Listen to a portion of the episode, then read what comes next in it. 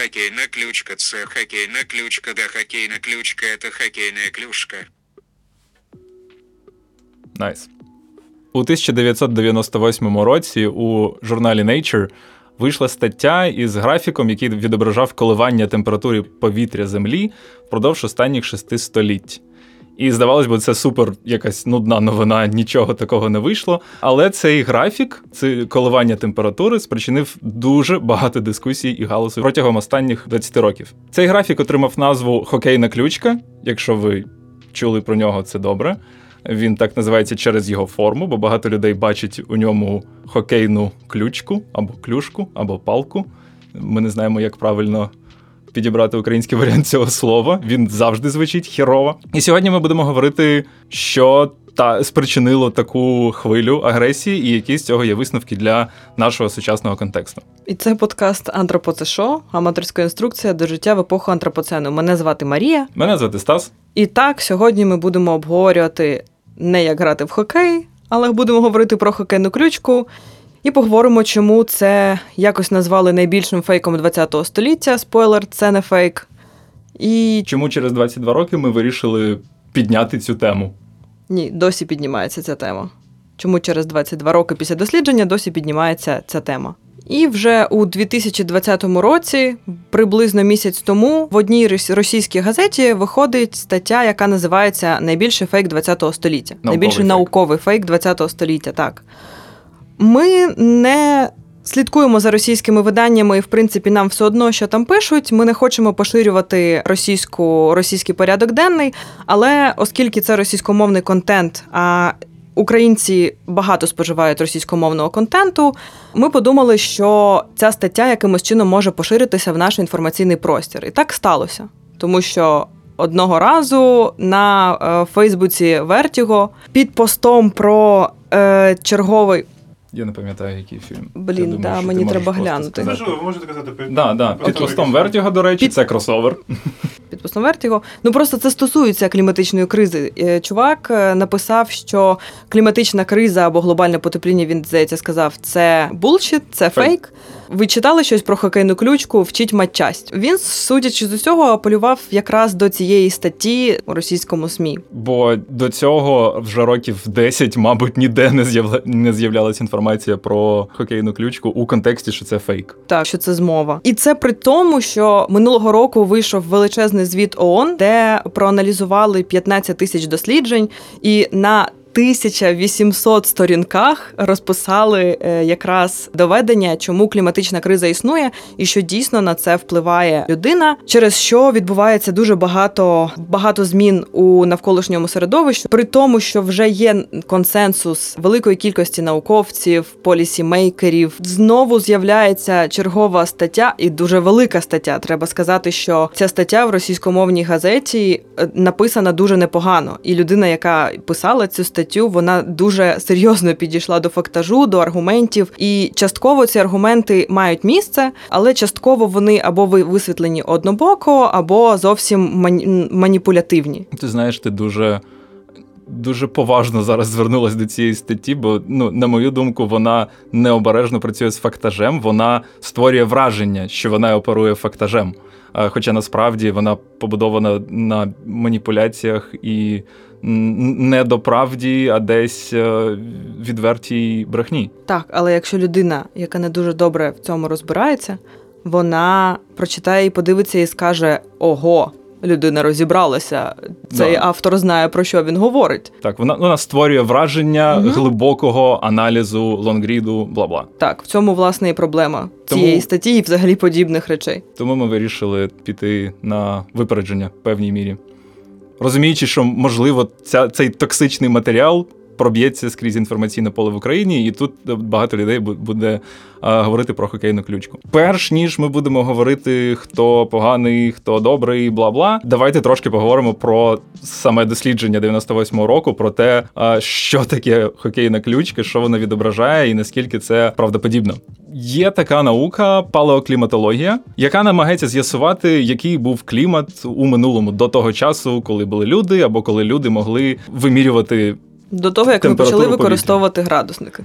Як це робиться? Ну, очевидно, що до е, із кінця 19 століття ми вже маємо термометри, і ми можемо більш-менш точно, емпірично, тобто побудовано на реальних даних, казати про те, що там температура у цій частині світу у цього року була така. До цього ми можемо оперувати лише проксі даними, тобто непрямими даними. Наприклад, це кільця дерев. Це склад льодовиків, це склад коралів, це також і документи, історичні документи і оповіді людей. Наприклад, е, якщо ми читаємо, що Темза у Лондоні замерзала постійно у 16 столітті, а зараз вона взагалі не замерзає, то це нам про щось говорить. Ця робота 98-го року Майкла Манна та колег була побудована на цьому принципі, і фактично е, вона будувала регресійну модель. Я не знаю наскільки е, варто казати у подкасті слово регресійний, бо ми зараз себе 5 хвилин ефірного ефірного часу будуть зараз витрачені. Але, грубо кажучи, це е, математична модель, яка реконструює приблизно коливання температури поверхні землі впродовж останніх 600 років. І суть в тому, що на цьому графіку дуже чітко видно, е, що за останні 100 років температура середня почала стрімко підніматися. Цікавий момент, що дослідники виділили цей період часу червоним кольором. Інші дані вони на графіку зобразили, здається, синім кольором або чорним, так, але не, не просто для того, щоб якось е, розділити ці два періоди, тому що ті дані не точні і не можна 100% на них спиратися. А ті дані, які червоним кольором, вони червоним кольором, тому щоб е, Отримані з термометрів. ну так, щоб просто розуміти різницю між ними. різницю методу за ці- цими лініями. Отже, у методі не було нічого паранормального. Це, це те, що вже використовували того часу у палеокліматології. Але ця стаття отримала дуже широкий резонанс у медіа через декілька причин. По-перше, 98-й рік був дуже теплий, аномально теплий рік. По-друге, сама стаття і випуск е, журналу Nature вийшов у День Землі. Медіа побачили в цьому певний символізм, і Майкл Манн, головний автор статті, почав постійно з'являтися у телевізорі. І, взагалі, тема піднята у цій статті стала дуже широко обговорюваною. У 2001 році ООН у своєму звіті використали цей графік, і цей графік почав активно поширюватися не тільки в медіа, але і серед науковців, і в підручниках, і не знаю, в публічній думці. Він став такою візитною карткою е, руху. е, Якого руху?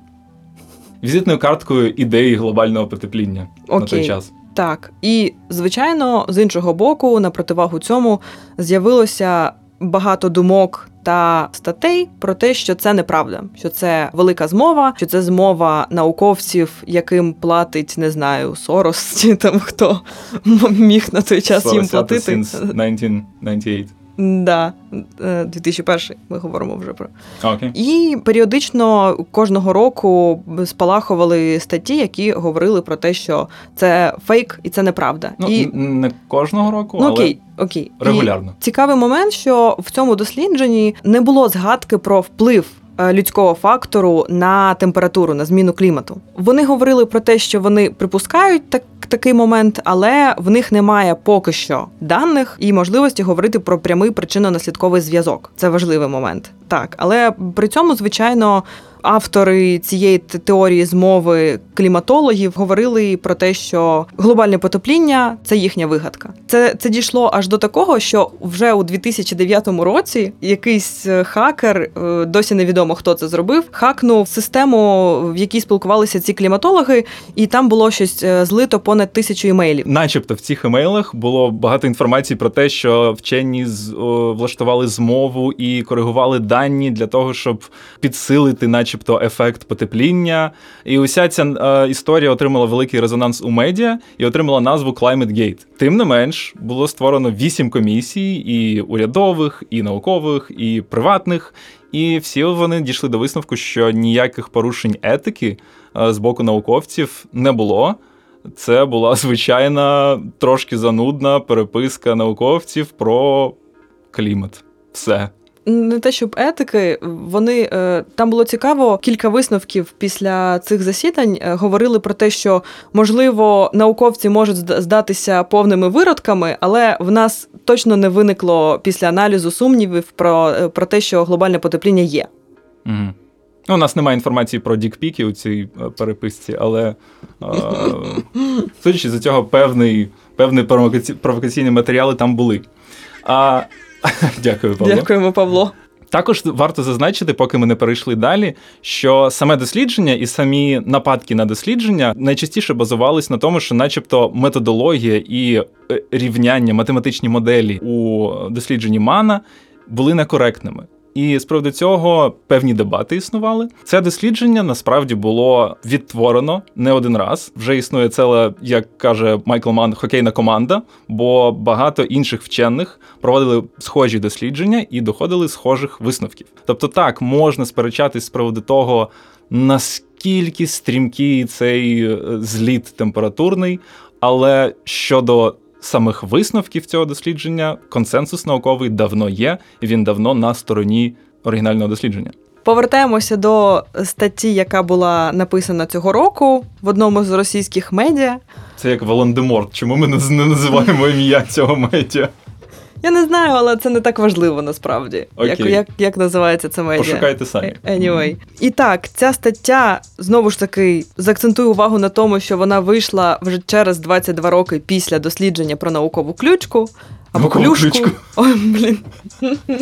Після дослідження про хокейну клюшку, хокейну ключку, я не знаю, як правильно говорити. Авторка цієї статті називає усіх, хто говорить про клі- кліматичну кризу, церквою свідків глобального потепління. Здається, так. Ну тобто, стаття дійсно абсолютно маніпулятивна і однобока. Це говорить нам про, про два моменти: перше, що навіть попри вже науковий консенсус, безліч досліджень і нібито прям, прямий знак рухатися далі. Знову поширюється інфа про теорії змови, про якісь псевдонаукові висновки і, власне, якісь ну абсолютно абсурдні історії, але менше з тим, в які е, цікавіше повірити. Ну так, і це говорить про те, що людство є схильним довіряти простим емоційним історіям, а, які чітко кажуть, хто тут герой, хто тут злодій, де таємниця, що криється за цією вуаллю, ніж у складну, багатофакторну, інколи нудну, якщо чесно, а, реальність. Це відбувається тому, що нашу увагу привертають більш емоційно забарвлена інформація, прощена інформація. І, якщо чесно, яка легше позбавляє нас відповідальності за такі суперширокі процеси. Друга проблема це проблема із комунікацією наукового знання. Що ми маємо на увазі під цим? Те, що наука зазвичай оперує доволі сухою термінологією, тому що вона не робить радикальних висновків, вона намагається не, не робити надто поспішних висновків. Є таке слово? Угу. Це не як клюшка. Наприклад, у тому ж дослідженні 98-го року Ман і його колеги сказали, і я цитую, що вони мають помірно високий рівень впевненості у тому, що десятиліття 90-х було найтеплішим за останнє тисячоліття. Помірно високий рівень впевненості. Цим важко зачепити простих людей.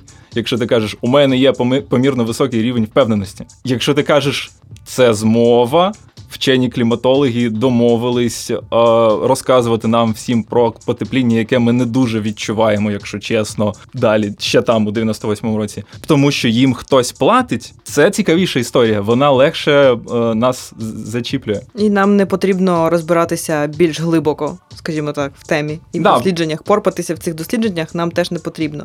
Про проблема цієї логіки в тому, що таким чином ми думаємо: окей, якщо є проблеми із методом дослідження мана, то тоді, можливо, весь процес кліматичної зміни його не існує. Хоча це не так, і сам Ман казав, що навіть якщо повністю скасувати, видалити це дослідження, це не змінює реальності, і це не змінює того, що звідусіль з будь-яких дисциплін висновки схожі. Висновки кажуть, що це відбувається, це реальний процес.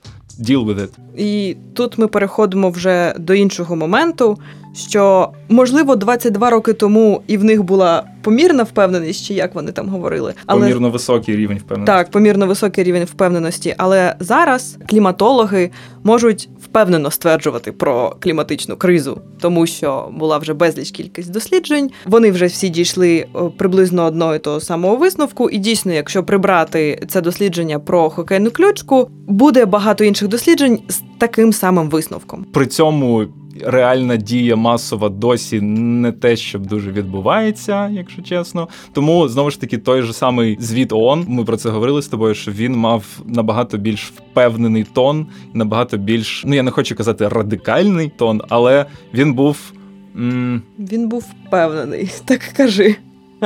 Ну да, в у цьому звіті, скомпонувавши 15 тисяч досліджень, вони сказали, що чуваки, потрібно було діяти вчора, потрібно діяти зараз дуже рішуче. Так не відбувалось 22 роки тому, і добре, що це відбувається зараз. Так, це був перший звіт ООН, в якому риторика була, мабуть, найбільш впевненою за весь час, Угу. без е, обережних ніжних погладжувань. е, Не знаю. Ні, Ладно, ні, ні, це було зайве. Твою- в твою- Павло, Павло, виведіть Павла. Висновків цього подкасту декілька. По-перше, люди будуть продовжувати поширювати приклади різних теорій змов, тому що це цікаво, про це прикольно говорити і вірити, і простіше насправді. Але це не означає, що в них треба влазити і не знаю, сперечатися в тому ж Фейсбуці, витрачаючи час на якісь емоційні пояснення без конструктиву. Якщо вас дійсно турбує ця тема, то немає сенсу е, сперечатися про це з незнайомими людьми. Краще подумати про своє місце в цьому всьому безладі і що можна зробити. Що можна зробити конструктивно і результативно. Тому що очевидно, що холівари Фейсбуку у Фейсбуці вам не- допоможуть це вирішити. Ну і якщо ви вже сперечаєтесь із кимось, і якщо ви розмовляєте з людиною, і вона достатньо адекватна, щоб не оперувати терміном церква свідків глобального потепління, то пам'ятайте, що зараз наука говорить про зміну клімату набагато впевненіше. Це вже не теорія, це консенсус науковий. І тому ви також можете говорити впевнено про те, що кліматична, я хотів сказати кліматична криза, але це емоційно забарвлений термін. Окей, що зміна клімату існує, вона існує в основному через вплив людини, і нам всім потрібно щось з цим робити зараз, бо наслідки будуть дуже негативні. Все, що я тільки що сказав, є науковим консенсусом, а не якоюсь радикальною тезою, яку там слід обережно казати у розмовах з людьми. При цьому важливо поважати ту людину, з якою ви спілкуєтеся, тому що знову ж таки ви, ви маєте право довести свою думку, але так само ваш опонент або людина, з якою ви спілкуєтесь, так само має право договорити свою думку і донести її до вас. І я хочу вставити приклад про вакцинації, але мабуть Там була можливість це зробити, Да, ти- там була ти можливість раніше це зробити. Ми прямо зараз можемо це зробити. А, Да. окей. Добре. Це не стосується лише глобального потепління. Е, Дійсно, будь-які гарячі питання е, викликають дискусію. Яскравий приклад, як на мене, це вакцинації. Так, е, замість того, щоб е, піти вакцинуватися, цим самим захистити себе від певної низки хвороб. По-перше, ми будемо дискутувати і придумувати, що вакцинації шкідливі для здоров'я, і ми можемо померти від них. По-друге, ми будемо займатися поширенням величезної епідемії грипу, яка склалася через змову фармацевтів або американського уряду. Тут маленьке концептуальне уточнення. Ми вакциновані, ми не будемо цим займатися, якщо що. Я говорю про людей загалом. Говорячи ми, я маю на увазі людей загалом. Так. Ну і е, не знаю, мабуть, це все. Вау, яке завершення! Щодо фактичної інформації у подкасті, ми залишили лінки у матеріалах епізоду. Почитайте їх. Якщо, якщо у вас будуть запитання, пишіть нам. А якщо ви згодні, теж пишіть. Якщо не згодні, все одно пишіть. В будь-якому разі пишіть. Так, ви можете залишати свої коментарі в Apple Podcast, ставити нам зірочки, це важливо, і взагалі ваш фідбек нам дійсно важливий. Таким чином ми зможемо зрозуміти, чи варто нам продовжувати, і про що ми можемо говорити, наприклад, далі, про що вам було б цікаво послухати. Цей подкаст є частиною спільноти українськомовних подкастів Радіо Поділ. Хочу висловити окрему подяку поза епізодом користувачу Apple Podcasts Сєва Сєва за його коментар. Лівацтво і суспільне приниження особистості набирає обертів. Мені дуже прикро, що цей коментар йшов із рейтингом одна зірка. Але ми дуже дуже вдячні за цей влучний коментар. І ми подумаємо про те, чи поставити його як альтернативний теглайн цього шоу. Дякуємо. А знаєте ще де одна зірка? П'ятикутна. А? А знаєш, скільки пірамід у цій зірці? 9-11. Радіо, радіо, потів, потів, потів, потів.